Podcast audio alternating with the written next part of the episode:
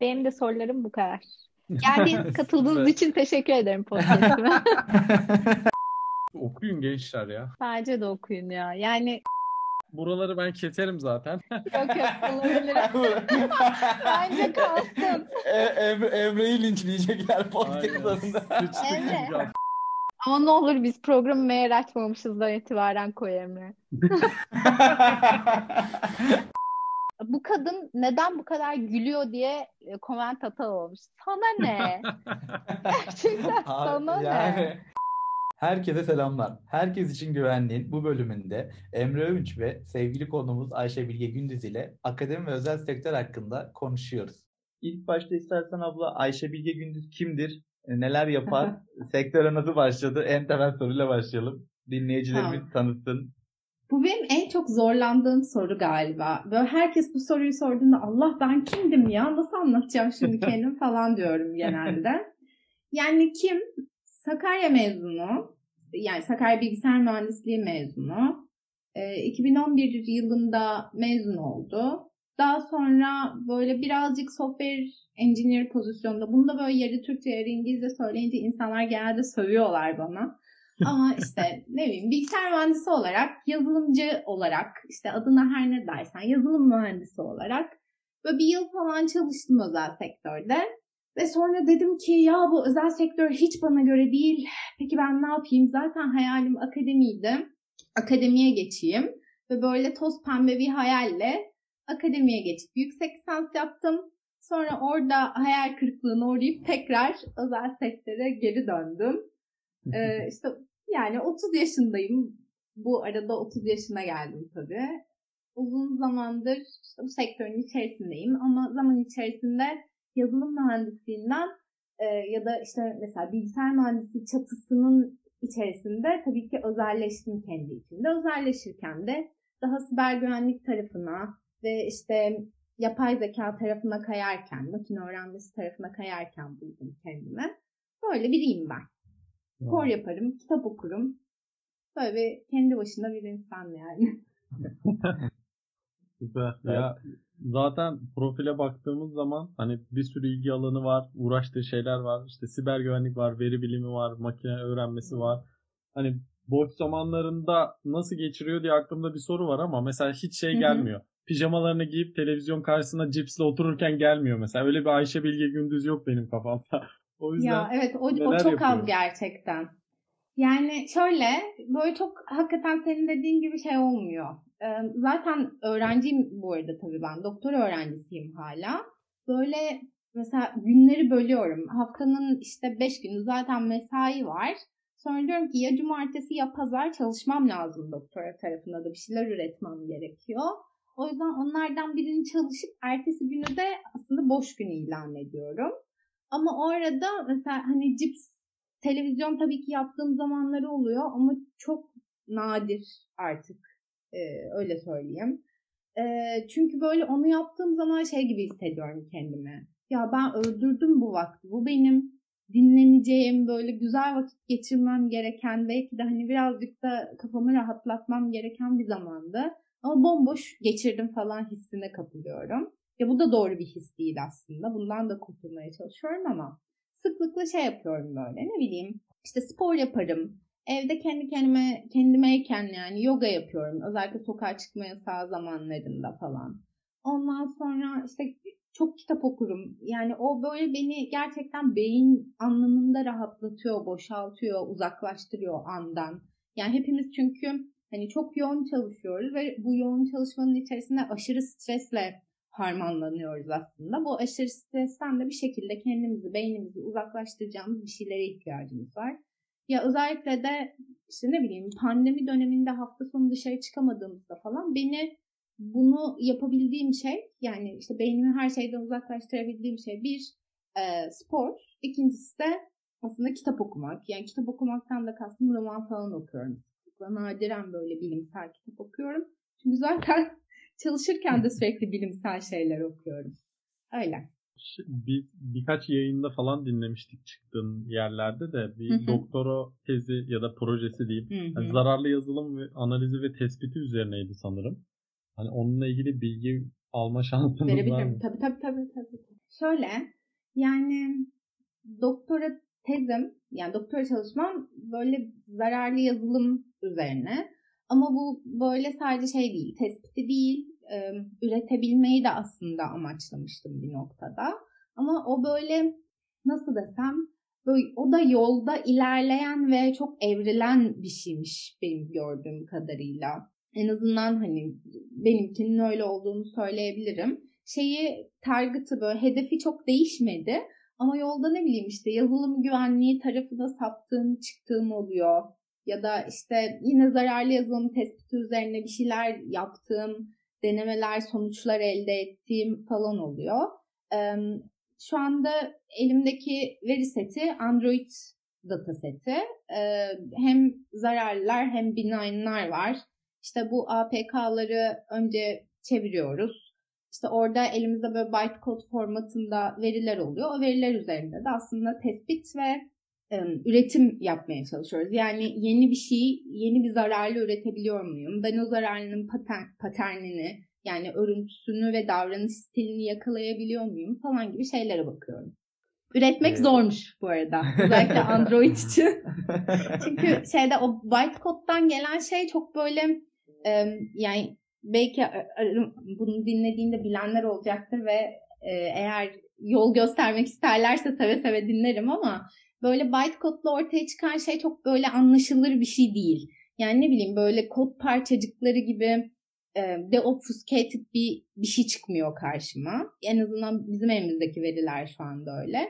O yüzden de böyle gözle baktığımda çok anlaşılabilir paternler yakalayamıyorum.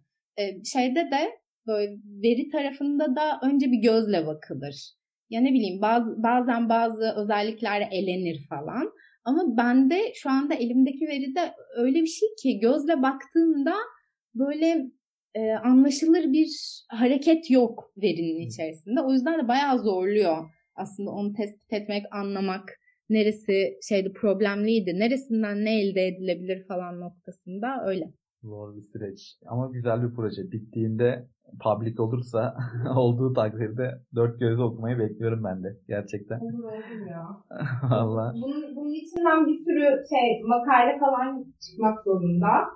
Zaten onun bir şey sınırı var. O olmadığı zaman ben mezun olamıyorum falan gibi. O yüzden isteseniz de istemeseniz de gelecek onlar. gelecek. Süper. Ee, bu arada şimdi ben de yüksek lisansta tez dönemindeyim. Gerçekten çalışırken çok zor. Doktora çok çok daha zordur eminim. Hani bir yüksek lisans tezine göre.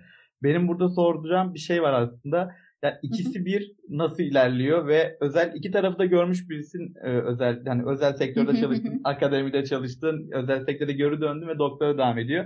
Özellikle dinleyici kitlemiz biraz daha böyle öğrencilere ve sektöre yeni atılan insanlar. Onlara burada e, akademinin artıları, eksileri, özel sektörün artılarını, eksilerini değerlendirebilir miyiz? Her iki tarafta gördüğün Tabii için ki. özellikle. Tabii ki. Ya bu arada özel sektör, özel sektörden özel sektöre yani firmadan firmaya siz de biliyorsunuzdur zaten bunu çok değişkenlik gösteriyor. E, fakat böyle insanların kafasında bir şey var ya akademide çalışılmıyor ya bu insanlar hiçbir şey bilmiyorlar falan bu da gerçekçi değil. Yani belki böyle benimki birazcık şey olacak. Ön yargı oranı yüksek, bayası yüksek bir bilgi. Çünkü ben bunu söylediğim zaman aslında böyle önden girizgahını yapıyorum sonradan insanlar ee, sen de Yıldız'da çalıştın falan demesinler diye.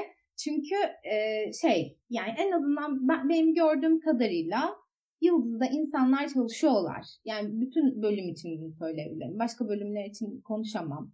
Yani İTÜ'de de insanlar çalışıyorlar. Akademisyenler, araştırma görevlileri çalışıyorlar.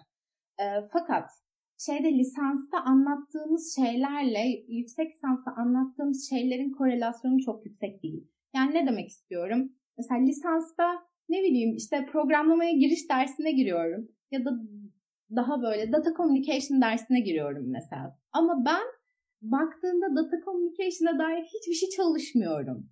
Yani benim ben ne çalışıyorum? Veri bilimi tarafında biraz çalışıyorum. Makine öğrenmesi çalışıyorum başka bir deyişle.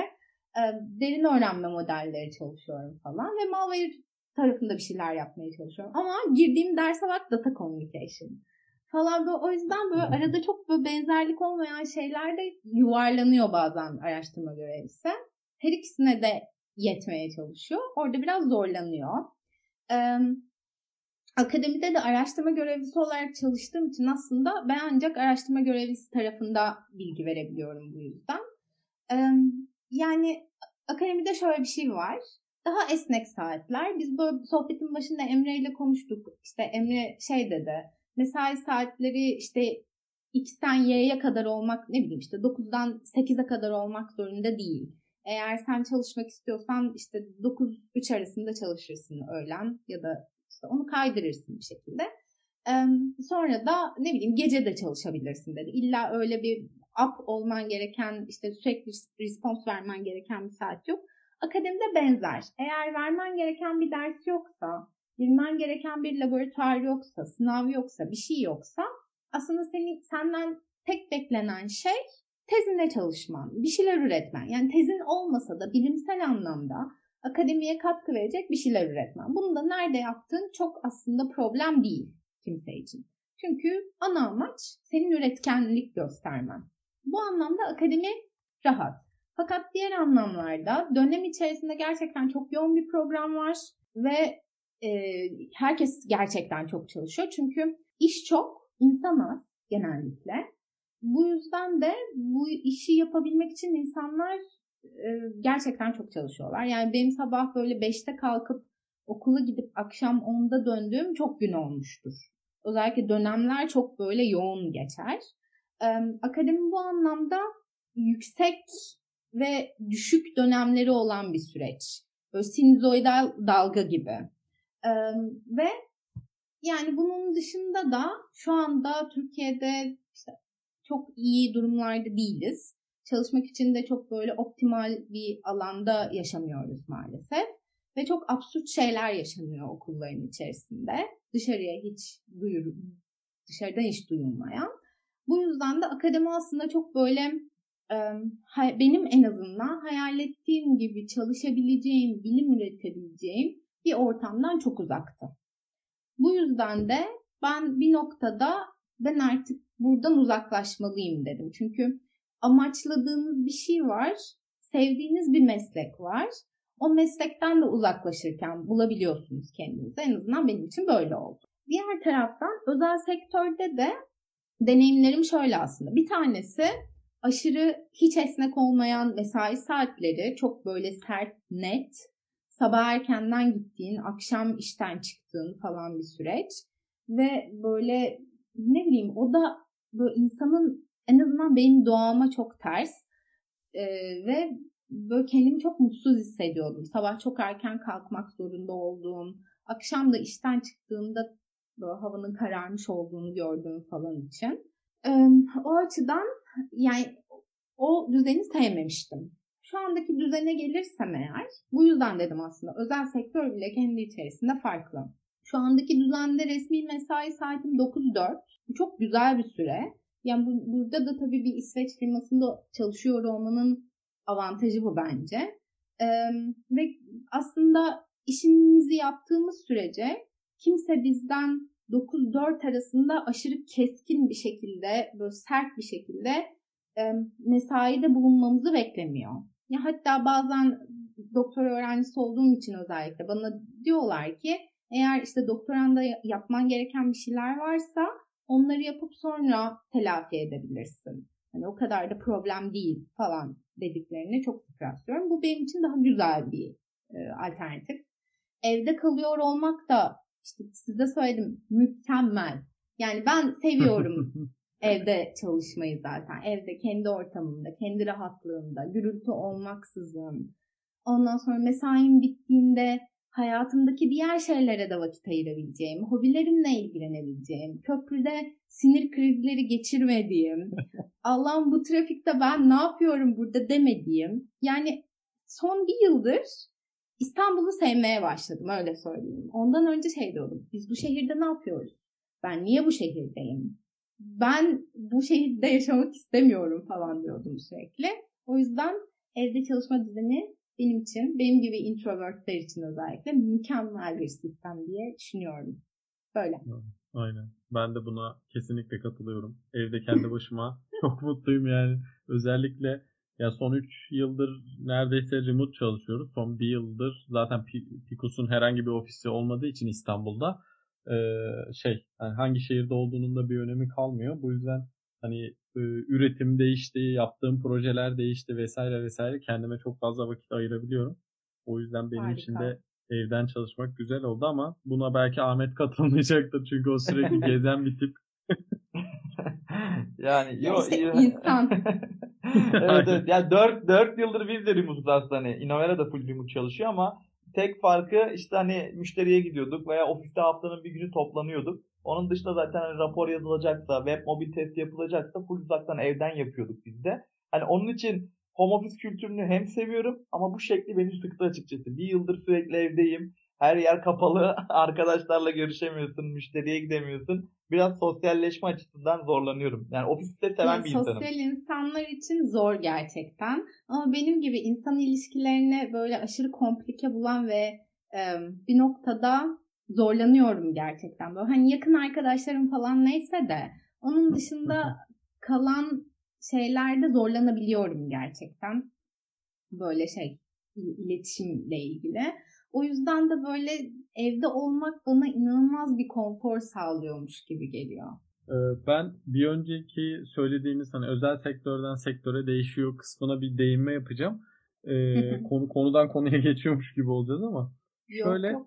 E, gerçekten özel sektörde çok fazla değişken var. Mesela ben ilk işe başladığım yıllarda e, sabah 6.30 mu 6.45'te mi ne e, Ankara'da servis alıyordu. Yani şöyle söyleyeyim böyle eksi bilmem kaç derecede güneş görmüyorsun. Servis geliyor biniyorsun iniyorsun. Akşam 5'te tekrar çıkıyorsun servis e, evine bırakıyor. Yani yaklaşık bir 3-4 ay hiçbir şekilde güneş görmeden işe gidip geldiğim olmuştu. Bunun adı yani... modern kölelik işte. Aynen öyle yani. Kesinlikle. Bir onu görüyorum kafamda var bir de şimdi şey görüyorum böyle şirketler uzaktan çalışmaya başladı. İşte bazı şirketler ofislerini kapatıyor falan. Yani diyorsun ki gerçekten düştüğün yer yani ya da yaptığın tercihler çok değişiyor. Bu bence akademide de bir e, bir nevi var. E, şöyle mesela ben 2013 ya da 14'te tam hatırlamıyorum. E, bilgisayar güvenliği veren Süleyman hocam vardı. O demişti ki Emre bak eliptik curve diye bir şey var. Bununla uğraş şöyle yap böyle yap. Tabii ben araştırdım hiçbir şey bulamadım. O zamanlar böyle daha patlamamış işte kripto paralar yok, e, post kuantumlar onlar bunlar yok falan. Şimdi diyorum ki ya hani o adamı birazcık daha dinleseydim, o akademide ondan daha fazla faydalansaydım e, diyorum. Hı. Ama başka bir yerde, başka bir üniversitede veya baş, aynı üniversitede bile olsa başka bir hocanın öğrencisi olsaydım belki bunları Bunda söyleyemeyecektim. haberin bile olmayacaktı. Evet evet kesinlikle. Hani bu dinamizm özel sektörde çok çok daha fazla %80 %90 hani şirketten şirkete ekibe göre her şey değişiyor ama akademide bir daha dar bir alanda değişiyor. Yani hani çünkü belirli kriterler var. İşte bir üniversitenin olsun aldığı insanlar e, elemeleri, yaptığı puanlar vesaire var ama özel sektörde o birazcık daha zayıf olduğu için e, ve torpil imkanı daha fazla döndüğü için e, buradaki taşlar yerinden daha kolay oynayabiliyor. Bunları da katılıyorum. Ya evet. Yani şeyin akademinin şöyle güzel bir tarafı var Emre. Aslında söylediğin şeye geleceğim ben de. Çok şeye bakabiliyorlar ve bakmak istedikleri şeyler de özgür akademi. Yani kimse onlara ah bu bizim işte yıllık targetlarımızla uyuşmuyor falan demiyor. ben buna çalışmak istiyorum. Böyle bir trend varmış diyor. Bunu da güzel takip edebiliyorsa, güzel öngöre, öngörebiliyorsa eliptik curve'deki gibi onu takip ediyor ve aslında akademide olmak istediği şeye, bilim adamı statüsüne bir şekilde ulaşıyor. Ama şirketler bu anlamda daha böyle dar öngörülerle genelde çalışıyorlar. Çünkü onların katkıda bulunmaları gereken bir şeyleri var. Yani şirket politikası var, şirkete para kazandırmak gerekiyor. Bu yüzden de çerçevesini daha dar tutuyor. Özellikle de hani işte privacy mesele olduğunda daha da belki bazen daraltabiliyor. Evet kesinlikle. Bir de şöyle bir kötü örnek daha vereceğim. Ee, akademide nasıl işler değiştiğiyle ilgili ya bilmiyorum belki sadece ben karşılaştım ama e, şöyle bir şey oldu. Ben dedim ki yazdır pandemi var. E, iş, iş konusunda da sıkıntım yok. Hani bir ekipten de arkadaşlar yüksek lisans vesaire yapıyorlar. Ben de dedim şu kervana katılayım bir gireyim bakayım neymiş çünkü. işte Ahmet yapıyor abi şöyle proje var şöyle oluyor böyle oluyor. Millet diyor ki ya yapma niye uğraşıyorsun zaten belirli bir noktaya getirdin falan derken ya dedim ki dur ben bir gireyim işi içine kendim öğreneyim yani nasıl olsa bırakabiliyoruz bu ev almak gibi bir şey değil. Gerçi onu bile satabiliyorsun. Tabii ki. İşte üniversitenin sınavlarına girdim. İlk İngilizce sınavında geçemedim. Dediler ki İngilizce'de elendin. Neden elendim dediğimde speaking'de elendin dediler. Yani speaking konusu inanılmaz saçma bir şeydi. Yani yurt Amerika'daki eczaneleri onlardaki e, sağlık böyle private public olarak ayrıldığı için bizdeki gibi değil yani. Hani bir eczaneye gittiğinde de sağlık hizmetinden faydalanabiliyor gibi bir durum var. Onu soruyorlar. evet öyle. Avrupa'da da öyle. Bilmediğim bir konu hakkında zaten konuşmak çok zor olduğu için e, orada kaldım. Dediler ki ama biz seni beğendik. Madem bir IELTS'e gir iyi bir not alırsan devam ederiz. Tamam dedim ben de IELTS'e girdim. İyi de bir not aldım. Hatta notu aldığımda şey düşünüyorum. Kanada'ya falan mı gitsem? Yani niye Türkiye'de okuyorum ki falan diye düşünüyorum böyle. Çok mantıklı. Uzaktan da mümkün artık ya. Neyse sen devam et. Evet evet. Merak Sonra, ettim. E, dediler ki biz seni böyle böyle bir araç şey e, derse bir lisans dersine atayacağız. Network biliyor musun diye bir soru geldi bana.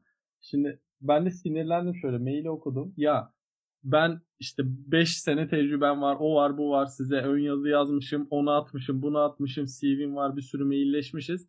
Bana gelip de network biliyor musun diye sormazsın değil mi? Yani bir bakarsın şöyle network'ün neyini biliyorsun, neyini bilmiyorsun, bu adam nerede çalışmış, hangi projeler yazmış. Hani sen gidip GitHub'a blockchain projesi pushluyorsun tek başına.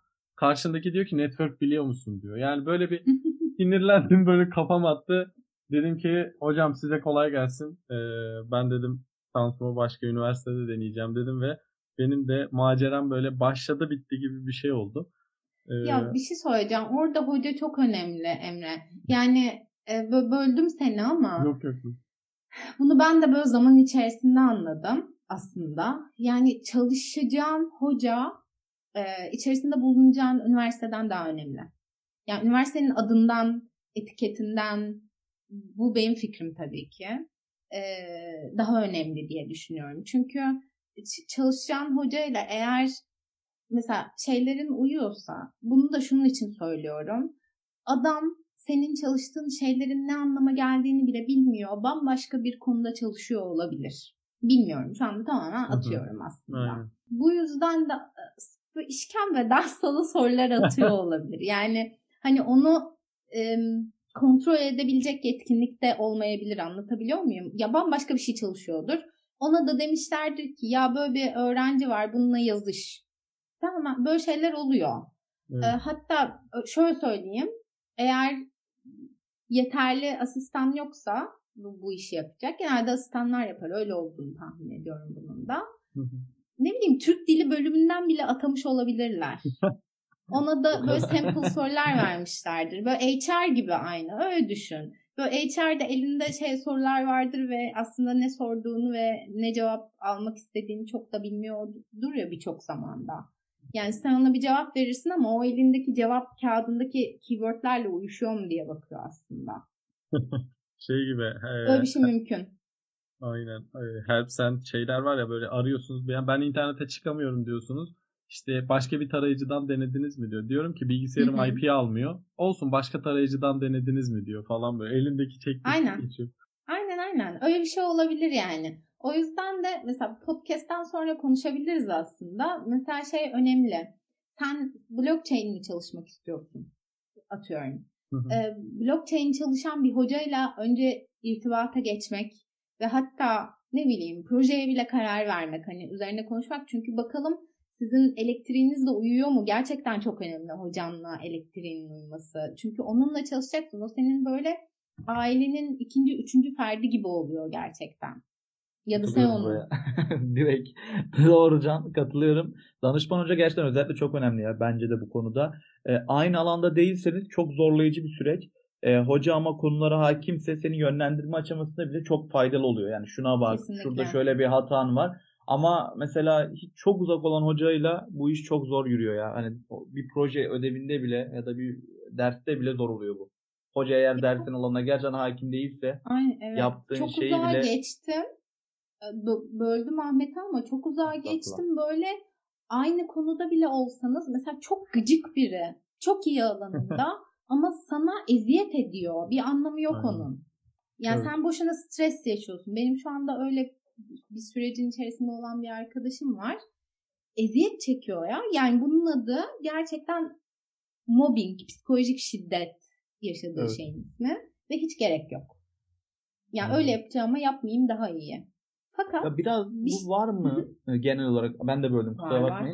Ee, yani biraz böyle hani dediğiniz gibi ünvanlar arttıkça alttan gelen usta çırak ilişkisi adı altında teknikten ziyade araştırmanın ziyade böyle bir e, dediğiniz mobbing ben genel olarak görüyorum hani açıkçası. Yani o bir de hani onunla hiç alakalı değil bence. Hatta şöyle söyleyeyim profesörler daha bile minnoş olurlar şeylere göre. Diğer böyle yardımcı doçentlere falan. Çünkü hani o sürecin ne kadar zor olduğunu bilir. O noktaya gelmenin çok zor olduğunu bilir. Hayatın bunlardan aslında ibaret olmadığını bilir. O yüzden daha bile sakin olur. Yani şey, işte ben bir akademisyen çocuğu olduğum için Böyle profesör olanlar genelde daha böyle yardımcı doçent olanlara ya da ne bileyim araştırma görevlisi olanlara şöyle öğütlerde bulunurlar aslında. Ya çocuğum o kadar da şey değil. Bilgi işte ya da ne bileyim öğ- öğrenci bazen strese girer. Doğru söyleyeceğini bile tam söyleyemez. Çevresinde dolanır durur. O kadar da önemli değil aslında. İşte hayat da bundan da ibaret değil. Öğreniliyor falan gibi öğütlerde bulunurlar sıklıkla. O yüzden de böyle şey profesörler daha bile sakindir. Olmuyorsa olsun der. Olur elbet der falan böyle daha akışına bırakmışlardır aslında diğerlerine göre. Ama böyle şey araştırma görevlisiyken işte ne bileyim yardımcı doçentken falan çok idealistsin ve öğrencide de en iyisini görmek istiyorsun. Sen de en iyisini yapmak istiyorsun ve tırmalıyorsun sürekli ve o da senin kadar emek versin istiyorsun aslında. O yüzden biraz daha sert olabiliyor. Daha ego sahibi olabiliyor. Ama psikolojik şiddet uygulamak bayağı ruhsal bir problem bence. Evet, kesinlikle. Ya burada hoca gerçekten önemli ya. Hani bir de o çok iyi bir insanla çalıştıktan sonra başka birine geçtiğin zaman direkt böyle ilişkiymiş gibi kıyaslıyorsun. Ya diyorsun Evet. ah olsaydı şöyle yapardık böyle yapardık falan ama tabii akademide e, her şey istediğimiz gibi olmuyor bazen. Evet ya yani insanlar önemli. Gerçekten ruhsal sağlığı yerinde olan insanlarla çalışmak lazım her şeyden önce. Kendi arkadaşlarımı da sıklıkla görüyorum. Hatta dünyadan örneklerde bile çok sık görüyoruz. İnsanlar bayağı e, doktora yüksek lisans yüzünden öğrenciler de kendi ruh sağlıklarını kaybediyorlar. Çünkü sürekli olarak psikolojik baskıya maruz kalmak zor bir şey. Kesinlikle zor. Bir de yani y- şey yapacağın iş karşındakine de bağlı. Hani onun onayına, bir şeyine, o sana yol Kesinlikle. gösteriyor vesaire. Gerçekten mobbing olduğu zaman insanın tadı kaçar yani. Bir de şey de değil yani iş yerinde olsa basar istifayı geçersin, iş mi yok dersin ama böyle akademide bırakıp şey yapmak e, biraz daha Zor. zordur. Zor. Herkes birbirine diğerini soruyor çünkü her şeyden önce. Ya biraz ama dediğimiz gibi akademiye genellemekten ziyade e, kişiye bağlı gibi görüyorum. Benim de karşıma şansıma hep biraz iyi hocalar çıktı bu konuda. Yani egosu düşük, Evet. gerçekten yardımcı olmak isteyen, hani lisanslı olsun bu konuda. Biraz da şans mı diyeyim artık, kişiye bağlı mı diyeyim öyle bir şey. E, Şans gerçekten. ya kesinlikle. Evet. Biz bunu böyle şey yük- doktora yapan birkaç arkadaşımla da konuşuyorduk. Bazen araştırıyorsun ve bakıyorsun ki ya bu adam alanında çok iyi. Öncesinde konuşuyorsun. Tamam her şey mükemmel görünüyor. Sonra bir giriyorsun içine. Bambaşka bir şey. Ya ta- çok ters bir şey yaşıyor o dönemde ve hani o kadar üretken ve destekçi insan gidiyor yerine böyle bambaşka depresyonda bir adam gelebiliyor. O bile çok şeyi değiştiriyor aslında. Biraz da şans. Evet. Böyle. Ama insanları şeyden soğutmayalım. Yüksek lisans doktora fikrinden soğutmayalım ya. Gerçekten. Aynen. Çünkü gerekiyor ve aslında şunu söyleyecektim. Dünyada gerçekten önemli. Türkiye'de böyle biz böyle şey kafası yaşıyoruz sürekli. İşte akademi ne ki ya, okul bile okumayın falan diyenleri falan duyuyorum ben böyle. Kanım donuyor. Çünkü ya tamam evet okumak zorunda değilsin yapacağın işi yapmak için. Ama em, bunu okumak sana aslında çok şey kazandırıyor. Bu sadece akademik ve öğretimsel anlamda değil, eğitimsel anlamda da çok şey kazandırıyor. Ve dünyada gerçekten değerli ve önemli. Hele Aynen. data science, makine öğrenmesi bilmem ne falan çalışacaksan daha da soruyorlar. Daha da talep edilen kişi oluyorsun. Hele doktoran falan varsa bu çok büyük bir şey. Evet evet ee, bu konuda kesinlikle katılıyorum. Yani bir de hatta bazen hani doktora yüksek lisans yapmada üniversite üniversite hocadan hocaya bile değişiyor. Gerçekten bazıları hakkıyla eforuyla yaparken hani bazıları da çok kolay yapabiliyor bunu zorlanmadan. Yani işte evet. nasıl diyeyim biraz daha e, Anadolu üniversitelerinde daha da çok görülen bir şey özellikle. Hani çok böyle e, bilimsel bir çalışma yapmadan e, ortaya çok bir şey koymadan da hızlı bir şekilde test çıkarabiliyorlar. Ben gördüğüm şekilde. E, ama bunların bile Türkiye'de özellikle yönetici olurken e, özellikle C-level e, tarafına çıktığınızda yani bir doktoranızın olması hani yüksek lisansa kadar değil de doğrudan size ön plana atan bir şey oluyor gerçekten. Yani bunu gerçekten hakkıyla yapıldığında çok çok daha farklı bir şey tabii ki. Ama yani normal boş bile yapsanız Türkiye'de işe yarayan bir şey. Yani bu da gerçek. Evet. Ya. Gerek yok derken iki kere düşünmek lazım bence de. Gayet de işe yarayan değerli bir şey hala sektörde. Sektörde başarılı da olamamış. Diyor ki ya okumayın şöyle oluyor böyle oluyor. Benim gördüğüm... Ya başarılı da olmuş olabilir aslında Emre ama önemli değil. Hı. İnsanlara okumayın demek çok um, büyük bir vebal. Evet yani bir de şey var yani ben lisans eğitiminde bunun çok çok faydasını görmüştüm. Ee, hani okumanın farklı bir yere gelebildiğini. Şimdi sektörün içindeyim görüyorum.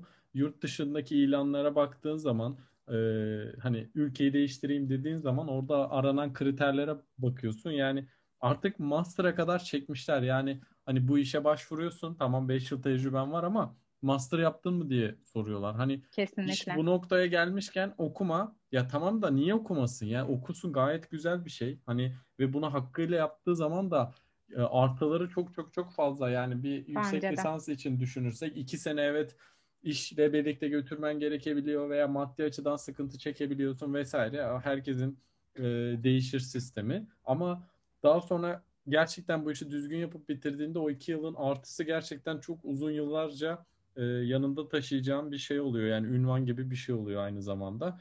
O yüzden okuyun gençler ya. Bence de okuyun ya. Yani hani şey değil tabii ki bunu hani hepimiz biliyoruz.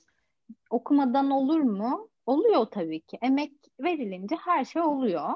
Ama ok yani ne bileyim okuma şansınız varsa ve okuyor okumuyorsanız bu da kendinize yaptığınız büyük bir e, ne bileyim şey gibi hakaret de değil de böyle ihanet gibi yani. Aynen öyle. Başarılı bir akademik kariyer için yani hı hı. E, şey daha doğrusu başarılı ya bir işi yapılma yöntemi vardır ama hani ben bu işi düzgün yapayım, doğru yapayım ve başarılı yapayım diyor olayım diyorsanız e, ileride sadece lokalde bir başarı elde etmek yerine bunu dünyaya yaymak ve hani orada da ilerlemek istiyorsanız bunun daha böyle edim e, emin adımı aslında akademiden geçiyor diye de düşünüyorum. Çünkü tekrar iş görüşmelerine döneceğim ama mesela bir akademide çok daha kolay bir şekilde yurt dışına çıkıp oradaki insanlarla konuşup buluşup projelerinizi tartışıp veya orada okulunuzu devam ettirebiliyorken özel sektörde şimdi ben desem ki ya ben bir yıl bir işte bilmem ne firmasına gideyim çalışayım geleyim yani diyecekler ki ne oluyor? O yüzden evet. yani oradaki e, sosyallik, oradaki akademik bilgi, insanlar, bakış açıları falan gerçekten harika. Tabii dediğimiz gibi istisnalar var mı? Her zaman her yerde vardır ama her zaman bunun arkasındayız yani. Hiçbir zamanda demedik okumayın hocalar şöyle hocalar böyle diye. Vardır öyle insanlar. Sektörde de var. O zaman çalışmayın da. Yemek de yemeyin. Ya evet. Zehirlenebilirsiniz. Su da içmeyin. Kötü Kes- su var. Yani bunun sonu yok. Kesin, kesinlikle abi. Katılıyorum oraya. Yani kötü firmalar da var özel sektörde. Yani kötü bir hocaya denk gelmek o anki şanssızlıktır. Bu değişebilir. Ne da bir, zor bir dönem geçirebilir. Ama çok iyi emektar insanlar da var gerçekten her anlamda yardım eden. Onların da hakkını yemeyelim. Böyle bir kötülüyormuş gibi olduk.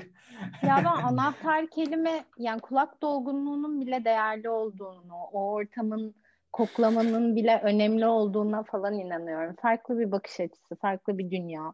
Okumayı öğretiyor. Yani nasıl desem o, o kulağınıza dolacak olan keywordlerin bile aslında böyle bir anda hiç beklemediğiniz bir yerde önemini ve değerini görüyorsunuz bir anlamda. Aynen öyle. Evet. Ben bir soruyla daha geleyim o zaman. Biraz da Tabii konuyu ki. farklı bir yana alayım şimdi. Evet, onu Ee, söyleyecektim. Aynen. Şimdi Ayşe abla, e, sen de bu sektörde e, böyle yayınlara çıkıp sunumlar yapan, bizim de gördüğümüzde dinlerken de e, mutlu olduğumuz insanlardan birisi. Ama sektörde şöyle bir gerçek var. Yani bu ya- Twitch yayınları, işte bizim podcastler olsun, diğer sunumlar olsun, böyle genelde bir erkek egemenlik söz konusu. Sektörde Evet. sayımızın fazla olmasından kaynaklı. Yani 100 tane erkek varsa e, görünen daha da az. Hani sektörde kadınların sayısı artıyor, görüyoruz ama görünen yüzler biraz daha az. Ee, benim burada soracağım, özellikle dinleyen kadın arkadaşlarımız varsa sektöre yeni adım atmış ya da çalışan, e, sektöre girerken ki zorlukların nelerdi bir kadın olarak ve e, yaşadığın pozitif bir ayrımcılık var mıydı? Yani kadın olduğum için de şöyle rahat ettim. Benim için hani kolaydı bu sektöre girmek ama tabii ki negatif bir yön var mıydı? Tabii ki. Yani ben böyle birçok yerde bunu söylüyorum. Aslında ben böyle birçok kadına göre daha şansı da yüksek biriyim. Çünkü e, çok böyle kendi ailem içerisinde de sen bu mesleği yapamazsın gibi bir ayrımcılık görmediğim için çok uzun yıllar tanıyamadım bile bana bu ayrımcılığı yapmaya çalışan insanların yaptıkları şeyi aslında. Böyle yıllar sonra birkaç arkadaşım ya işte böyle böyle bir şey yaşadım ben deyince aa evet ben de yaşamıştım ya öyle bir şey falan diyorum. E, ama onun dışında mesela o, o karşımdaki kişi bana onu yaptığında an, dikkate bile alacak kadar önemsememişim. Öyle söyleyeyim yani. E, ama böyle şey, şey zordu. Böyle gidiyorsunuz, işte yeni bir okula başlıyorsunuz. Kadın oranı zaten çok az. E, yaygın bir inanış var mühendislik işte erkek şeyidir falan gibi. Bunu böyle sürekli birileri kulağınıza fısıldıyor aslında arkadan arkadan. Sonra böyle bölüme başlıyorsunuz ve erkekler genelde bir şeyler denemişler gelmeden önce. Yani bir, bir de böyle benim çok dikkatimi çeken bir şey var. Bu böyle belki e, yanlış bir bilgi olacak ama böyle erkekler bire bin katarak anlatabiliyorlar. E, bilmiyorum belki karşısındaki kişiyi etkilemek için belki kendi arkadaşlarının önünde öne geçmek için değil mi? Mesela Hello World yazmış bir uygulama. Android uygulaması yapmış ve sadece Hello World diyor. Bunu öyle bir anlatıyor ki sanki böyle pazara işte uygulama çıkartmış ve uygulama satıyor falan gibi. Çok güzel ya. Öğrencilik yıllarım aklıma geldi direkt. Ya işte evet. Ya bu bunu kötü bir şey anlamında söylemiyorum aslında. Bizim Okay. benim de ve birçok kadın arkadaşımda gördüğüm kadarıyla da şöyle bir eksikliğimiz var. Ben bunu biliyorum demekten çekiniyoruz. Çünkü karşımızdaki kişi bize sorular sormaya başladığında biz panik oluyoruz. Cevap vereceğimiz şeye bile cevap veremiyoruz. Çünkü karşımızdaki kişi zaten hmm, sen kesin bunu bilmiyorsundur şimdi falan gibi soru sormaya başlıyor. Bu yüzden de beş kere düşünüyoruz bir şeyi e, ben bunu biliyorum demeye karar verdiğimiz zaman. Yani ben yıllarca şey demedim. Böyle podcast, ilk özellikle ilk podcastlerime falan bak. Ben güvenlik çalışıyorum falan diyemedim yıllarca. Çünkü bununla ilgili bana soru sorarlarsa cevap verememe ihtimalim vardı. Ya da yanlış cevap verebilme ihtimalim vardı. Bu noktada da linçlenebilirdim. Ki bir kadın olarak linçlenme ihtimalim daha yüksek aslında. Erkeklerin böyle şöyle güzel bir davranışları var. Birbirlerine kol kanat geriyorlar. Yani ne bileyim padavan olarak bir erkek bir erkeğe ya abi beni yetiştirir misin falan diye gidebiliyor. Ama kadınlarda bu oran çok az. Yani ya çekiniyor, çekiniyoruz aslında bu gerçek e, red cevabı almaktan çekiniyoruz. Bu belki de yıllar içindeki gelişimimizde hep bir teklifi karşıdan beklememizden kaynaklanıyor. Bilmiyorum asıl sebebini. Ama sonuç itibariyle korkuyoruz, çekiniyoruz. Adım atarken beş kere düşünüyoruz. Cevap verirken on kere düşünüyoruz. Panik oluyoruz. Anksiyete geçiriyoruz falan böyle biri bizi sorguya çekmeye kalkıştığı zaman falan. Bunun bir tek bende olduğunu sanıyordum. Zaman içerisinde gördüm ki birçok arkadaşım aynı şeyden muzdarip. Ee, benim şirketteki bana yöneticimin yazdığı notlarda da şey diyor, humble diyor. Yani Türkçesi neydi onun? Yani kendini övmüyor anlamında. Yani işte bildiklerini çok öne çıkartmıyor anlamında. Mütevazi. Ya çünkü ha mütevazi. Çünkü korkuyorum yani bir şeye yanlış cevap verirsem ve yanlış yargılanırsam falan diye. Humble olduğumdan değil aslında. Yani ya da çok mütevazi bir insan olduğumdan falan değil. Sadece çekiniyorum bir şeye cevap vereceğim zaman yanlış cevap vermekten. Ee, bu yüzden de bence şey ya bize bu sektörün bize yaptığı şeylerden bir tanesi bu aslında. Bilerek ya da bilmeyerek. Yani çünkü sürekli kulağımıza fısıldanan bir şey var arkadan. Kadınlar kod yazamaz diyor. Daha okurken. Onlar da niye mühendis olmaz diyor. Sürekli böyle bir fısıltı var. Yani bunu biri bana direkt söylemiyorsa da arkada konuşurken ben duyuyorum, yanda konuşurken duyuyorum. Başka bir üniversitede bir hoca öğrencisine ise analist ol, sen mühendis olamazsın çünkü kadınlar biliyorsun zaten diyor. Bu yüzden de bu aslında tümüne baktığımızda e, bizim üzerimizde böyle baskılar yaratıyor. E, kendimizi öne çıkaramıyoruz. Bizi bize ya sen bunu yapmak ister misin demediği sürece ben yapayım diye öne atlamıyoruz. Ya mesela şey bir tane çok konuştum ama bir tane böyle podcast'te miydi? Yoksa yeni podcast serisinde miydi? Video serisinde miydi? Hatırlamıyorum. Çocuk şey demişti. E, şeyin sahibi. O yayını yapan kişi. Ya bütün erkekler bir sürü insan gelip bana ben ben de şey yapmak istiyorum. Röportaj yapmak istiyorum diyor. Ama bir kadın bile gelip bana demedi. Ya da işte ben şey alıyorum. Ne bileyim sunucu alıyorum. Sunum yapacak adam alıyorum. Erkekler bana yazıyor. İşte ben ben şu konuda sunum yapmak istiyorum. Bu konuda sunum yapmak istiyorum. Biz kadınlar yazmıyoruz. Çünkü çekiniyoruz orada acaba linçlenir miyiz? Bir şey yanlış yazar mıyız? Söyler miyiz falan diye. Ee, bu bir gerçek. Bu noktada da aslında belli bir süre pozitif ayrımcılığa bu anlamda ihtiyacımız var. Mesela işte e, HackerConf'da ben şey yardım edecek kişilerde, moderatörlerde bile çoğu zaman şey diyorum. Bir kadın gelip sana ya beni moderatör olarak alır mısın? Kolay kolay demez. Ama bir sor bakalım ne diyecek? Ve sıklıkla görüyoruz ki gerçekten cevabı pozitif. Çünkü biz genelde böyle atlamamaya çalışıyoruz. Yine hani belirttiğim sebeplerden. O yüzden de bu sektöre girmek bu anlamda bir tık zor bence. Çünkü sürekli arka planda kulağımıza fısıldayan biri var, bir şey var. O yüzden zor. Ama işte ben yine hep söylediğim gibi ben şanslıydım. Beni e, kampta sırtımdan iten bir barkın vardı. Hadi bu dersi sen anlatacaksın diye. Ben şanslıydım. Kolumdan tutup çeken bir Mehmet vardı. Hadi hadi diye. Yapabilirsin, anlatabilirsin diye. Ne bileyim işte bir konferansa bir şey gönderecektim. Ya ama bu çok basit bir konu dedim. Hakkıyla anlatırsan değil dedi. Ve hakkıyla anlatabilmek için elimden geleni yaptım falan. E, sonuç itibariyle de gördüm ki hakikaten de aslında o kadar da basit değilmiş. Hakikaten de dünyada insanlar bunu böyle yapıyorlarmış. Hakikaten de basit konuları basitçe tane tane anlatacak insanlara da ihtiyaç varmış. Ee, o yüzden de aslında ben kendi adıma artık adım atan tarafta olmaya çalışıyorum. Hatta adım atan taraf olmalarını önermeye çalışıyorum çevremdeki insanların. Çünkü bu zor bir iş gerçekten. Yani bunun için cesaret elde etmek de zor. Peki pozitif ayrımcılık gördüm mü? Bu anlamlarda işte bu şekilde beni sırtımdan iten, yapabilirsin diyen bir doruk vardı. Ee, bu anlamlarda gördüm. Ya ben yapamam yapamam falan dediğimde. Dahası araya araya giriyorum ama bir. ben o derste vardım. Dinlemiştim. Gayet de yapıl yapmıştın abla. Dedim ki yapamam. Onu diyecektim. Ee, Barkın'la Barkın abiyle Mehmet abinin sınıfıydı. Web güvenliği. Aynen. Ben oradaydım. O, o dersi dinlemiştim. Kriptoloji anlatmıştın sanırım. Ee, gayet de güzel. Bana 10 gün telkinde bulundular. Yaparsın, yaparsın, yaparsın diye. Son saniyede hala yapamam diyordum. Barkın dedi ki hadi Ayşe. Yani o anda evet. itti beni resmen sırtımdan ortaya. Böyle hani olur ya şarkı söyleyecektir ama bir türlü söyleyemez. Böyle filmlerde olur, romantik komedilerde falan sırtından iterler bir anda kendini sahnede bulur. Öyle bir an o an benim için aslında yani. Evet. Yani çevremizde işte ben orada bir soru almıştım hatta senden e, şeyden dolayı.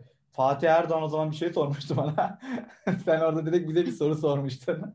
Konuşuyoruz diye. Çok Asimetrik şifreleme ile ilgili. Güzel bir zamandı. 2013 evet. 2014 mi neydi sanırım. Pandemiden ee, önceki güzel zamanlarım. Güzel zamanlar. Aynen öyle. Gerçekten kolay değilmiş kadın gözünden. Ben bu kadar düşünmemiştim hani. E, hani çekinme kısmını genelde hani erkekler dediğin gibi linçten belki korkmuyorlar. Belki de az yapılıyor. Ama bizim siber güvenlik sektöründe ayrı bir linç kültürü var. Yani ben buna evet. değinmek istiyorum. Gerçekten hani bir yazılımcılara baktığında böyle bir şey yok. Evet kötü kod yazabiliyor, hatalı kod yazabiliyor, basit bir hata yazabiliyor. Böyle bu kadar linçleme yok. Ama yanlışta siber güvenlik dünyasında bir terimi yanlış kullansan, bir şey yanlış söylesen mükemmel güzel bir linç kültürü var. Ee, dediğin gibi biz bile çekiniyoruz bazı zamanlardan bir şey paylaşım yaparken hani erkek olmamıza rağmen. Tabii yeni sektör özellikle yeni girecek kadınların daha da çekinmesi bu linç kültüründe kesinlikle no- normaldir. Ee, ben kendime bir ders çıkardım mesela dediğin gibi hani biz de podcast'i yapıyoruz. Genelde hani biz davet ediyoruz her hafta birilerini ama dediğin gibi bize özellikle gelip ben konuşayım diyen insan hiçbir zaman olmuyor. Hani erkek kadın ama kadınlara biraz daha belki biz gidebiliriz dediğin gibi böyle bir teklif gelmediği için daha fazla kadına da yer verebiliriz belki podcast'te. Yani ya. evet bence öyle. Söyle Emre'ciğim. Söyle. Ya yok yok ben şey sadece ek yapacaktım hiç aklımda bir şey. Tabii tabii. Söyle lütfen. Ee, şey yani dediğin gibi burada diğer taraftan bakmak e, başka bir sürü zorlukları da getiriyormuş. Hani bu sadece düşünmeyle de olmuyor. İnsan yaşadığı için daha fazla şeyi tecrübe ediyor. Ee, bu anlamda herkesin dikkat etmesi gerekiyor. Bir de e, şöyle bir durum var. Mesela hani biz öğrenciyken gidip eğitim veriyorduk. Çok iyi bildiğimizden değil yani bir şeyler anlatalım çünkü hani biz anlatırken öğreniriz hem başkalarına bir şeyler e, göstermiş oluruz falan filan diye ama mesela o zamanlar kadın olarak bir şeyler anlatan gerçekten yoktu. Gene çok fazla yok. Hani bu noktada bir şey aklınızdaysa ya bunu yapabilir miyim diyorsanız yapabilirsiniz. Gidin anlatın yani. O, o şeyden çekinmeyin diyeceğim. E, çünkü bu iş birazcık yolda oluyor. Hani kervan yolda düzülüre evet. benziyor. Hani ilk çıktığınız seminerle 10 yıl sonra çıktığınız seminer hiçbir zaman aynı olmayacak. Ve bu sadece sizin için değil. Hani herhangi bir X kişisi için de böyle. O yüzden çıkın, anlatın, heyecanınızı e, yenin yani. Çünkü biz burada bile bir şeyler konuşuyoruz ama şimdi mesela ben dedim ki ben şif parolamı değiştirdim dedim ya da ben para, şifremi değiştirdim dedim. Ya biri çıkıp şey yazabilir. O parola değil şifre, o şifre değil parola bilmem ne. Yani ya beni çok ilgilendirmiyor açıkçası tamam mı? Onu yanlış da kullanmış olabilirim ama burada akademik bir makaleden bahsetmiyoruz zaten. Bu bir podcast ya da bu bir seminer ya da çıkıp anlattığınız bir şey. O yüzden böyle dibine kadar her şeyi yalayıp yutmuş olmanız gerekmiyor. Hata yapmaktan da korkmayın. Yani ne teknik makaleler çıkıyor böyle efsane. Gidip altına ya şeyi buluyorlar mesela. Typo yapmış, bir şeyi yanlış yazmış. Onu yazıyorlar. Onu commit atıyorlar. Veya ne bileyim işte çıkıp bir şey anlatıyorsunuz. Oradaki tek bir cümlenize takılıyorlar. Bunlara çok da takılmamak lazım ama bunların hepsi tecrübeyle oluyor. Yani ilk çıktığında bir ilk çıktığın seminer diyelim bir olumsuz feedback gelirse, yorum gelirse üzülürsün. Yani belki hevesin kırılır.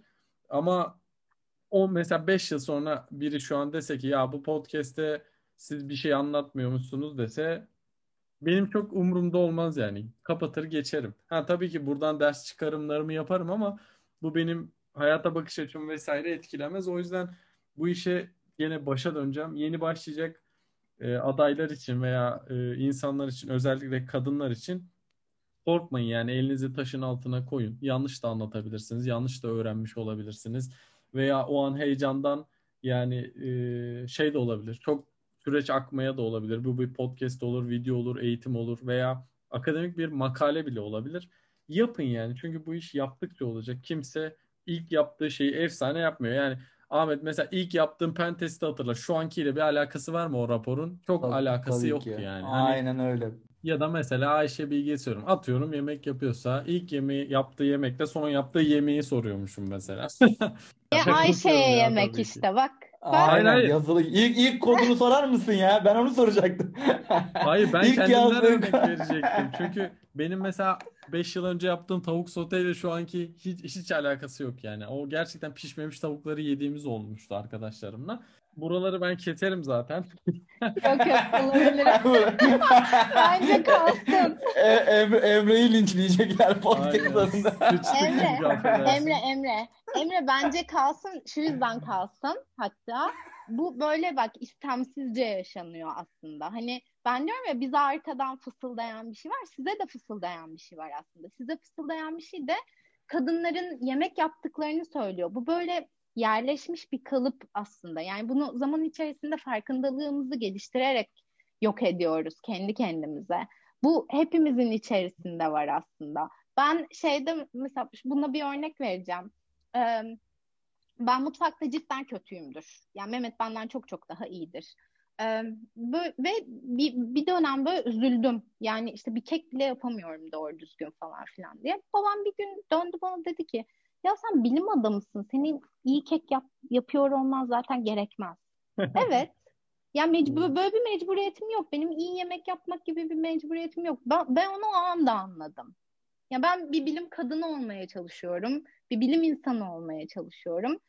Yani kekim iyi olsa ne olur, olmasa ne olur, olursa güzel olur, yeriz, olmazsa gider alırız bir yerden. Yani bu şeyin toplumun bizim üzerimize oturttuğu rolleri aslında biz de zaman içerisinde benimsiyoruz. Bu mesela senin için de öyle. O yüzden Ayşe işte sen yemek deyince bu aslında çok hani hepimizin içerisinde benim bile içimde var olan bir şey. Kadına yemek yapma rolüne oturtmak. O yüzden aslında şey sil, bunu belki de hani böyle şeyleri belki de silmemek ve konuşmak da gerekiyor. Ya evet bak böyle bir şey var gibi. Ee, ama soruyu yine de soralım. İlk yazdığın kodla son yazdığın kod arasında çok fark var değil mi abla? Ya ben böyle aşırı aktif software engineer gibi kod yazmıyorum artık ama tabii ki çok fark var yani. Ya tabii Önce... tabii ya en basit üniversite sıralarında yazdıklarımıza evet. baktığımızda yani bu işin korkmadan başlamak lazım. Ben özellikle bazı şeyleri silmiyorum. Mesela benim blogumda böyle 2014'e gidildiğinde hatta 2013'lere e, o kadar kötü yazılar var ki ben geçen onları silecektim. Sonra düşündüm ya niye siliyorum? Tamam şimdi öğrendim. Birçok şey iyi. Yanlış bir bilgi de yok ama böyle hani blog yazmak için ilk yazdım Hello World yazısı. Blogumun ilk yazısıymış. İşte Hello World başlığı. İşte orada C ve Java'yı karşılaştırarak asal sayıyı bulan programı yazıyorum. Giriş seviyesi algoritmayı anlatmışım. İki tane dilde de sintakslarını karşılaştırarak yazmışım. Tam silecektim bunu şimdi. Bu blogda bunun ne işi var? Artık güvenlik bloğu, işte teknik şeyler yazıyoruz falan. Sırf insanlar gerçekten belki hani biri fark eder gider 5 sayfa 10 sayfa o güzel yazıları gördüğünde hani heves ettiğinde ya bu adam da 5 yıl önce bunu yazmış desin diye ben silmedim. Yani gerçekten Bence sırf çok bu nedenle. Doğru. Ya hani çünkü ben evet ben bugün bir günde o son yazdığım 2020'deki yazdığım yazıyı ya da o research'ü hani okuduğumu anlayabilme yeteneği bir günde kazanmadım. Üniversite sıralarında aynısını işe girdiğimde de söylemiştim birinci yılımda bir hafta 10 gün boyunca gece gündüz böyle yapmaya çalıştığım sızma testinde böyle bir e, exploit çalışmasını bir hafta uğraşmıştım. Zor öğrenmiştim. Ya işe girdiğimde birinci yılımın sonunda bir teste denk geldiğim daha önce hiç denemediğim bir şeyi böyle bir saat içinde, bir buçuk saat içinde hem okuyarak hem uygulayarak çok hızlı bir şekilde yapabildiğimi fark etmiştim. Ve o test sonunda aydınlanmıştım. Dedim ki ya ben bunu üniversite sırasında daha bir iki yıl önce bir haftamı harcıyordum böyle bir şey için. Şimdi süre bir buçuk iki saate inmiş. Gerçekten deneyim kazanıldıkça bazı şeyleri yapmanız daha basitleşiyor. Daha hızlı öğrenip anlayabiliyorsunuz. Benim için öyle olmuştu en azından. Ama e, o blog postları hala özellikle ben de nereden geldiğimi, nasıl başladığımı unutmamak için birilerini de eleştirirken nasıl eleştirmem gerektiğini e, görmek için tutuyorum. Yani belki hala birileri giriyordur diyordur Ahmet için. Hani ya blogunda ne var deyip gülüyordur belki. Ama dediğim gibi ben onları gördükçe e, ilk başta nasıl başladım aklıma geliyor ve hoşuma gidiyor bireysel olarak. Yani çok da ciddiye almamak lazım bir noktada. Çünkü insanlar bazen de özellikle şey güvenlik sektöründe daha da çok e, yanlış aramak için yanlış arıyorlar aslında. E, hata yapsın diye soru soruyorlar. Dalga geçmek için cevap veriyorlar. O yüzden de okey. yani ben bir evet. noktada oraya kadar geldim tam böyle mi canın eğlenmek istiyor? Okey eğlen. Ya benim bir videoma bu kadın neden bu kadar gülüyor diye e, koment atan olmuş. Sana ne? Gerçekten sana yani, ne? Yani, ağlayalım mı yeter ki gülelim. Sen de gül o kadar. Gülmek gibi bir şey var mı? Yani dediğin Aynen. gibi. Sana, sana ne? O yüzden şey o kadar da belki de ciddiye almamak lazım ama biz gerçekten hani bunu yürekten ve gönülden söylüyorum. Biz kadınlar çok ciddiye alıyoruz. Ee, ve sıklıkla da çok endişe ediyoruz. Özgüven problemi yaşıyoruz. Çünkü sürekli yanımızda fısıldayan bir şey var bize. Yapamazsın, olmayacak, olmaz falan diyen. O yüzden de bunu aşabilmek için gerçekten bir pozitif ayrımcılığa belli bir süre de olsa bu, bugünleri bir daha görmemek için de olsa ihtiyacımız var diye düşünüyorum ben. Ee, bu pozitif ayrımcılık derken de şeyi kastetmiyorum. Yani ne bileyim hak edenle hak etmeyene aynı değeri vermeyi kastetmiyorum. Ama insanlara şans vermeyi kastediyorum. Ne bileyim işte mesela mentörlük güzel bir şey. Siz hepiniz artık belli noktaya gelmiş insanlar olarak kendinize mentiler bulabilirsiniz, mentörlük yapabilirsiniz. Çünkü gerçekten hani şunu şuna bak diyeceğiniz kadar minik yönlendirmeye ihtiyacı olan insanlar var dışarıda. Kadınlar var. Adına her ne dersek diyelim. Böyle. Evet, o yüzden de bence ihtiyaç duyuyoruz. Ben Geçen hafta bir mail aldım. Ekonomi Üniversitesi'nden, mezun olduğum üniversiteden. Bir usta çırak projeleri varmış. Daha doğrusu bayağıdır oluyormuş da ben ilk defa duydum. İşte böyle böyle belirli bir süre tecrübe edindiniz. Hani usta oluyorsunuz artık. Bizim buradaki öğrencilerimize e, size danışmak istediği şeyler olabilir. İşte benim alanım ne siber güvenlik onunla ilgili. E, ben usta oluyorum, onlar çırak oluyor. Öğrencilerle ustalar bir araya geliyor falan gibi bir proje başlatmışlar çok uzun zaman önce.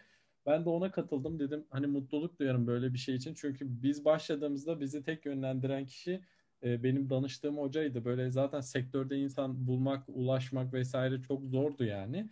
E, yeni yeni böyle çok fazla konferanslar düzenleniyor işte e, iptal koronadan dolayı iptal olan bir sürü etkinlik var ama geneli düşündüğümüzde kamplar vesaireler, seminerler, konferanslar derken insanlar daha çok e, iletişim halinde olabiliyordu birileriyle, ulaşabiliyordu ama şimdi o zor olduğu için e, ben böyle bir şeyin parçası olmak isterim açıkçası. Sadece bu okula özel de değil yani başka bir yerde de bunu dinleyip ya benim bir sorum var ama bunlara e, sorayım mı işte Ahmet ben zaten bu podcast'te sürekli devam ediyoruz. Konuklarımız oluyor çok değerli işte Ayşe Bilge Gündüz olsun daha önce gelen e, konuklarımız olsun. Onlara da sormak istiyorsanız iletişim bilgilerini zaten biz açıklama kısmına bırakıyoruz. Kimse e, şeye kapalı değil. Hani buraya gelip konuşan, sohbet eden e, insanların hiçbiri iletişime kapalı insanlar değil ki zaten hani söylediklerinden de onu anlayabiliyorsunuz. E, o yüzden e, iletişim kurmak isteyen arkadaşlar için de istediğiniz zaman soru sorabilirsiniz. Sadece şeyi ekleyeceğim. YouTube'da yorumlarda görüyorum. Ya bana ulaşsana diye yazılıyor mesela. Ya zaten hani ulaşıyorsunuz zaten. Hani sitede bir sürü iletişim bilgisi var.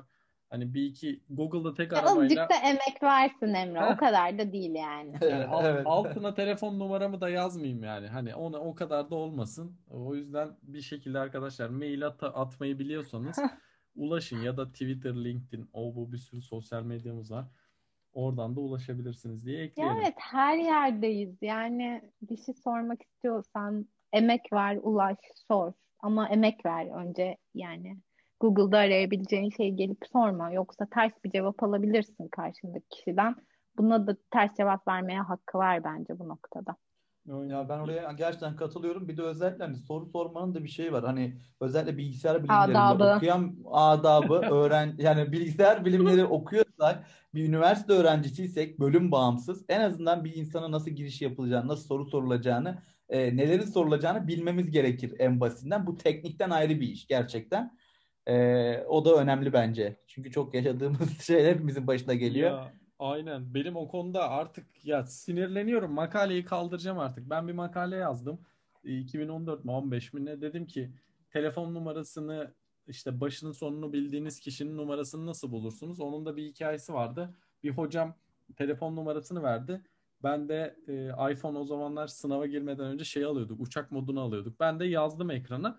Sonra dedim ki nasıl aramaya basarım? Hani kaydeder. Kapattım. Ee, sınava girdim çıktım. Açtım telefonu. Arama tuşuna bir bastım. Uçak modundayken arama yapamazsın dedi. Numara gitti. Tek hemen girdim. E, arama kayıtlarına bir baktım. Arama kayıtlarına düşmemiş. Çünkü aramayı gerçekleştiremedim. Ayda hocanın numara gitti. Aklımda tek kalan işte atıyorum 555 sonu da 20 falan bir şey kaldı. Ya şimdi araki bulasın hocaya hocanın maili yok. Çünkü dışarıdan gelen bir hocaydı. Ben de oturdum Facebook'ta bir zafiyet vardı. O işte onu da çok teknik olmasa da hikayeleştirip anlattığım bir şey oldu. Yani onun üzerinden belki 6 sene geçti. Bana şöyle bir şey geliyor. Ya ben e, böyle böyle birinin telefon numarasını bulmak istiyorum. Başı şu, sonu şu bulur musunuz? Yani oha yani oraya ben yazmışım yani hani bir sürü şey yazmışım arkadaşım bir oku tamam sen atıyorum asker olabilirsin, öğretmen olabilirsin, pilot olabilirsin ama yani bundan anlamıyor olabilirsin. Burp açıp gidip telefon numarasını brute force'la bu cevaplardan çıkartamazsın ama hani bunu da bu makaleyi yazan birinden de istemezsin ya. Benim numarayı bulabileceğim mi hacı diye mesaj atan var yani. Hani oha artık ya. Bulamam abi. Bulsam da bulmam zaten yani. Bak bir de burada iki tane bakış açısı var. evet. Burada ama iki tane bakış açısı var bak. Öğrenciyken dahi gidip bir arkadaşına numarayı sormaktansa Facebook'taki zafiyetten kendi kendine numarayı buluyorsun. Yani bir gerçekten böyle insanlar var. Gerçekten uğraşan bir şeyleri bulmak için hem ona bahane üretmek için hani çalışmak için. Bir de işte her şeyin kolayı hani Google'daki ilk sayfada çıkan makalenin e, dediğiniz gibi insana sorulması. Bana yazana kadar veya bizlere yazana kadar Google'a yazsa ilk sayfada Türkçe, İngilizce her dilden var bu makale. Ama aynısını size sor, soruluyor. Bu böyle insanlar da mevcut. Ama işte zamanla şey olacak diyelim. Öğrenir umarım herkes. Herkes öğrenmeyecek ama öğrenebilenler. evet evet. Ancak öğrenebilenler. öğrenebilenler ulaşacak yani. Kesinlikle. Benim Emre benim sorularım bitti. Allah benim de bitti. Ben zaten dağıldım ya. Yemekten sonra bitti yani. Peki siz boş vakitlerinizde ne yapıyorsunuz? Ya ben... Biraz da ben alayım mikrofonu elime. süper. Bence de süper oldu. Ben boş vakitlerimde ya benim şöyle boş vaktin ne zaman olduğuna bağlı. Mesela sabah 7-8'de uyandığımda e, şey yapıyorum. Genellikle spor yapıp geliyorum. Hani hafta içi hafta sonu fark etmiyor. Bu burada birazcık yasaklar delinebiliyor. Tek başıma dolaştığım için. Ee, onun dışında akşam saatleri olursa proje geliştiriyorum veya bug bounty ile uğraşıyorum. Ee, veya sevdiğim insanlarla vakit geçiriyorum. Yani 2020'nin bana kattığı, e, beni değiştirdiği şeylerden biri de bu oldu. Ben normalde e, bütün gün bilgisayarda takılayım kafasında e, dım. Yani ondan çok zevk alıyordum. Hala alıyorum ama artık birazcık daha sevdiklerimle vakit geçirme kısmında da yönelmeye başladım. Ahmet sen? Sen zaten ee, geziyorsun benim... simgeyle sıklıkla ama. Evet ben şimdi onu söyleyecektim. Pandemi biraz benim boş zamanlarımı baltaladı. Full evdeyim. Evde olduğum için de genellikle e, daha çok bilgisayara yöneldim. Yani benim önceden cumartesi pazarım biraz daha çizgi kırmızı çizgimden. Cumartesi eğer çalışacaksam işim varsa bunu belli bir saat aralığında yaparım. Mutlaka cumartesi gecesi ya da işte gece çıktıysam pazar sabahı yine bunlara devam ederdim. Pandemi biraz beni baltaladı. Onun için biraz daha kendime de vakit ayırdım. Bir yandan iyi oldu. E, izleyemediğim birçok filmi izliyorum gerçekten. Uzun zamandır sinemaya çok düşkündüm önceden. Son zamanlarda biraz ara vermiştim son yıllarda. E, en azından merak ettiğim, kaçırdığım filmleri izliyorum şu an. Onun dışında da benimki de Emre'ye benzer. Yeni çıkan exploitlerin araştırılması. Hani işimle, alanımla ilgili ama mesai saatte yapamadığım şeyler. Onun dışında da e, bak Bounty ile gerçekten hani dolarla para kazanmak e, için biraz vakit harcıyorum. Pandemiyi böyle değerlendiriyorum genel olarak ben de. Peki bir şey daha sorayım. Hobileriniz var mı bilgisayar başında oturmak dışında? Tabii ki ben Gezmek söyleyeyim. dışında. Aynen. E, ben gitar çalıyordum çok önceden e, lise yıllarında ama öyle üniversite yıllarında falan bırakmıştım. Şu an yeniden böyle yavaştan başlıyorum pandemiyle birlikte. Biz yani seni Barış Akarsu diye anıyorduk zaten biliyorsun. Evet, evet o uzun saç küpeli dönem. O dönemleri bilen insanlardansınız. Mehmet abi hala öyle takılıyor. Ee, evet. Ben de şimdi yeniden biraz böyle yani amatör olduğu için evde elektro gitarım var. Onunla yavaştan bir şeyler kendim öğrenmeye çalışıyorum. Müzik yapıyorum e- diyemeyim de öğrenmeye çalışıyorum diye. Yok ee... ya de ya o da müzik işte. İşte bundan bahsediyorum yani. Mesela çekiniyoruz deme. De yani evet müzik yapıyorsun. Eğleniyorsun. Kendini eğlendiriyorsun. Hobinin amacı zaten. Bu kadar. Aynen öyle dediğin gibi abla. Ben profesyonel olarak yapmadığım için dediğin gibi e, kendimce yapıyorum ve mutluyum. Bana yetiyor. e, bu var. Benim dışında öyle ben çok fazla spor spir değilim. Hatta Simge beni doğru spora yazdırdı. Hala gitmiyorum. o var. Yazdırılmanın öyle bir problemi var. Maalesef. Ee, ama ben biraz pandemiden dolayı gitmiyorum ama zorunlu başlayacağım arada. Spor olacak gibi bir de hobilerimden biri. Zorunlu bir hobi. Olmalı ya. Yoksa ileride evet. gerçekten koca göbekli kel ve bilgisayar Evet, başında evet. oturan insanlara dönüşüyoruz. Kesinlikle. Emre, senin?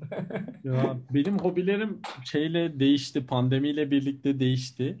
Ee, bilgisayar dışında bahsedecek olursam şöyle yani bilgisayarda da e, artık şey yapıyorum. İlgilenmediğim alanlarla ilgili atıyorum ne yapıyorum? Ben JavaScript hiç yazmıyorsam oturup o dili o dille bir şeyler geliştirmeye çalışıyorum. Ama bilgisayar dışına dönecek olursak ekonomi ve spor alanında böyle bir şeyler daha araştırıyorum. Mesela şunun gibi atıyorum yemek yemeden yarım saat önce bir bardak su içtiğin zaman metabolizma %30 hızlanıyormuş ve bu yemek yiyeceğin zaman daha fazla şey yakmana neden oluyormuş falan gibi böyle hani Vay. ufak tefek. Böyle bilgileri benimle de paylaşsana ya.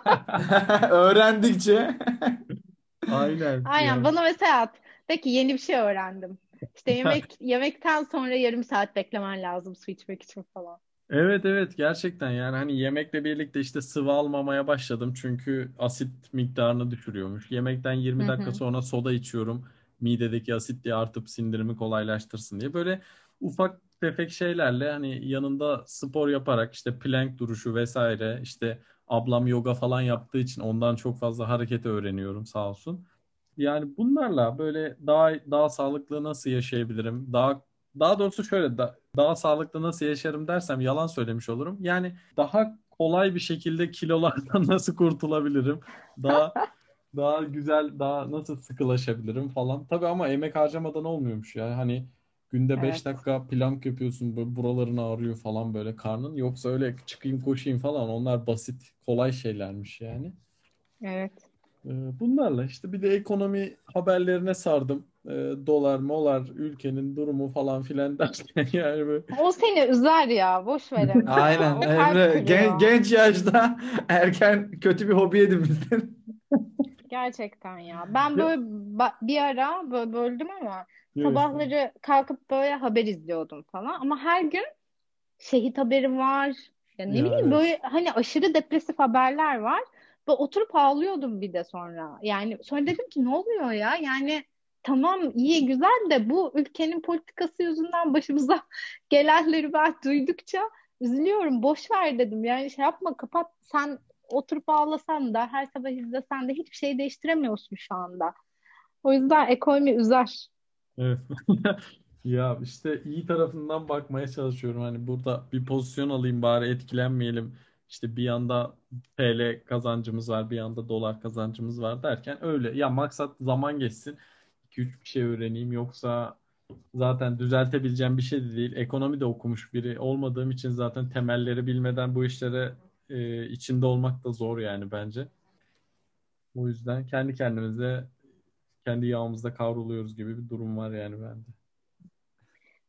Bir şey daha sorayım mı? Tabii Tabii ki ki. hiç sıkıntı yok. Şimdi şu anda sizi dinleyenlere böyle bir ne bileyim şöyle bir konuda çalışabilirsiniz gibi bir öneride bulunsanız mesela hocanın başta konuştuk ya sana blockchain'i önermesi gibi ne önerirsin? İkinize de sorayım. Ben ne öneririm? Şeye bağlı aslında karşımdakinin karakterine, sevdiğin şeylere bağlı. Yani mesela şu an böyle sıfırdan biri olsa derim ki lisans eğitiminde ise bak düzgün bir şekilde tamamla, iyi bir notla tamamla. Daha sonra yükseğine yurt dışına çık. O arada da IELTS, MIELTS, TOEFL ne gerekiyorsa yap derim. Hani e, hem kurtulmuş olur hem de e, şey olur. Tabii gene yayınlayamayacağım şeyler söylemek de üstüme yok. Yok yok mesela şöyle bir şey. Mesela bu hafta bir şey okudun ve çok ilgini çekti ve dedin ki aa bak böyle bir şey de çalışılabilir. Benim hiç vaktim yok ama e, birileri de böyle bir şey çalışabilir aslında gibi Hmm. mesela. Var mı böyle bir? Hani gerçekten belli bir seviyede ya da hani bunu yeni bir alan olarak düşündüğümüzde biraz daha niş alanlara yönelmesini yani uzmanının daha az olan e, kısımlar mesela cloud security'den herkes pentest yapıyor ama işte Emme, Metasploit işte web zafiyetleri gidiyor. Ama biraz daha böyle baktığımızda sene 2021 o kadar yaygın ama hala mobil uygulama güvenliği alanında böyle çok e, uzman sayısı düşük alanda sektörde gerçekten. Hani ben mobil uygulama güvenliğinde ileri seviye gerçekten yani reverse engineering teknikleri vesaire bunları ve cloud security'ye yoğunlaşmasını önerirdim. Yani Azure, AWS tarzı. Bunları yönlendirirdim en azından. Benim aklıma Benim bir bunlar. arkadaşım hatta kız arkadaşım container security çalışıyor. Ve o da çok enteresan bir başlık mesela çalıştığı şeyler. Evet. işte Kubernetes üzerinde falan çalışıyor. Orada da çok acayip acayip şeyler çıkıyor gerçekten. Ben de kendim düşündüğümde bu aralar böyle çok ilgimi çeken um, şey var. Um, onun böyle asıl ismi Secure Computation galiba. Böyle şeylerin şu anda hani makine öğrenmesi modellerimiz falan var ama bunlar böyle saldırılabilir durumdalar ya da dataya erişim sağlanabiliyor te, bazı tempering yöntemleriyle ya da en azından hint böyle ipucu elde edebiliyorsun falan gibi ya da istediğin şekilde yönlendirebiliyorsun gibi. Bununla ilgili secure computation mekanizmaları ya da privacy preserving işte makine öğrenmesi, machine learning gibi konular var. Bence bunları çalışan insanların sayısı da oldukça az gibi geliyor bana. Ee, ve enteresan, oldukça enteresan şeyler var içerisinde, konular var. Kendi içinde de bayağı dallanıyor. Bu tarz şeylere bakabilirler gibi geliyor. Kesinlikle daha da niş oldu seninki abla. Evet. Giderek. Giderek. Ya Tabii container ki. security ile ilgili bir programda test gelmişti. Bug bounty kapsamında. Ya mesela hani güvenlik falan diyoruz ama container security'de işte bu nasıl yetki yükseltebilirsiniz gibi bir şeydi program. Yani açıp şey yani böyle bayağı makale okumaya başladım. Çünkü evet tam güvenlik alanında çalışıyoruz da container security, Docker, Kubernetes vesaire kısmına çok fazla giremedik. Gireceğimiz bir ortam da yoktu. O yüzden ne oldu? Oturup onları araştırmak zorunda kaldık. O yüzden böyle dediğiniz gibi e, daha çok fazla çalışma imkanının yani yanlış kurdum cümleyi gene. Nasıl? Ben bunu toparlayamayacağım. Ya aslında alan çok geniş ve böyle mesela insanlar Aynen. genelde böyle daha sıkışık bir alanda çalışıyorlar. Ahmet'in dediği gibi. Ve e, diğer geride kalan şeyler böyle karanlıkta kalıyor. Ya aslında onlar da çalışmayı bekliyorlar ama bir şekilde karanlıkta kalıyor. Bu yüzden de belki o taraflara yönel yönelinebilir. Evet. Ya şöyle insanlarda ben şöyle sorular alıyorum. Mesela diyor ki e, ben forensik e, seçsem yani e, adli bilişim seçsem e, başarılı olabilir miyim? Çünkü bu alanda Türkiye'de çalışan firma çok fazla yok, insan yok diyor. Aslında ya hani dünyada onu... var. Evet ve çok büyük ya bu söylediği şeyin ne kadar büyük bir avantaj olabileceğini öngöremiyor. Tabii burada haklı olduğu yerler de var yani evet Türkiye'de gelişmiyor ama kendini yurt dışına çıkartamazsa bu sefer sorunlar yaşayabilir ülkede kalırsa vesaire gibi ama hani böyle insanların çok daha fazla üzerinde uğraşmadı. İşte Ahmet'in söylediği cloud security yani cloud security mesela ben bir Mercedes'in ilanını görmüştüm. Biz geçen sene ya da iki sene önce cloud security engineer arıyorlar Türkiye'de istedikleri şeylere baktım. Ya Türkiye'de böyle bir insan yok ki. Hani alım kriterlerinde gerçekten tecrübe alakasız yani istediği şeyler, istediği teknolojiler, istediği sertifikalar yani öyle bir Türkiye'de insan yoktu. Zaten yanlış hatırlamıyorsam Amerika şeyden Almanya'dan getirttirdiler diye biliyorum daha sonra. Hani aslında çok büyük bir şey. Yani şimdi cloud security ile uğraşacak insanlar için bununla çalışan bir alan yok ki yani bununla çalışan bir şirket neredeyse yok ama aslında ülkemizde veya yurt dışına baktığın zaman bunun ilanları işte seçim aşamaları kriterleri alım şeyleri gerçekten çok daha fazla. O yüzden hani yeni çıkmış bir şey ben bulaşmayayım ya zaten iş ilanı imkanı yoktur diye düşünenler tam tersini ben gördüm e, ve öneririm de yani hani o alanda çok fazla insan çalışmıyorsa aslında sizin orada bir şeyler yaratabilme ve yükselebilme ihtimaliniz avantaj bence, var ya. Aynen çok daha yüksek yani. Yoksa pen tester olmak ya bir sürü pen tester var zaten. Hani ve bunda atıyorum çok daha skillinizin bir şeyinizin yeteneğinizin olması da gerekmiyor e, kimi zaman. Ama daha böyle niş alanlarla uğraşınca e, kesinlikle daha faydalı olacağını hem maddi açıdan hem kariyer açısından daha da yükselebileceklerini ben öngörüyorum. Benim de sorularım bu kadar. Geldiğiniz, katıldığınız için teşekkür ederim podcast'ime. biz teşekkür, biz teşekkür ederiz. Bu arada eklemek istediğin başka soru varsa devam edebiliriz Ayşe abla. Senden Aa, de soru yok. alabiliriz. Kendine kendine sormak istediğin bir soru varsa. Şahane oldu ya. Tekrardan çok teşekkür ederiz. Bizim için Rica ederim. Gene ya şöyle mesela bu podcast'te evet genelde karşı tarafa bir şeyler anlatmak, bu sohbetimizi iletmeye çalışıyoruz ama bizim de hep podcast sonunda söylediğimiz bir şey oluyor. Biz bu podcast'ten de çok fazla şey öğrendik. Yani e, özellikle bakış açılarımız, yapılan hatalar vesaireler kısmında benim için çok aydınlatıcı bir sohbet oldu. Ben tekrardan ağzınıza sağlık diyeyim. Çok teşekkür ederiz. Ya ben de teşekkür ederim davet ettiğiniz için. Çok eğlendim. İki saatin nasıl geçtiğini bile anlamadım. İki saat oldu ama. O zaman programı kapatabiliriz. Arkadaşlar dinlediğiniz için çok teşekkür ederiz. Herkes için güvenlikte de bu bölümün sonuna geldik. Görüşmek üzere. Çok teşekkür ederiz. görüşmek üzere. Sağlık. ben.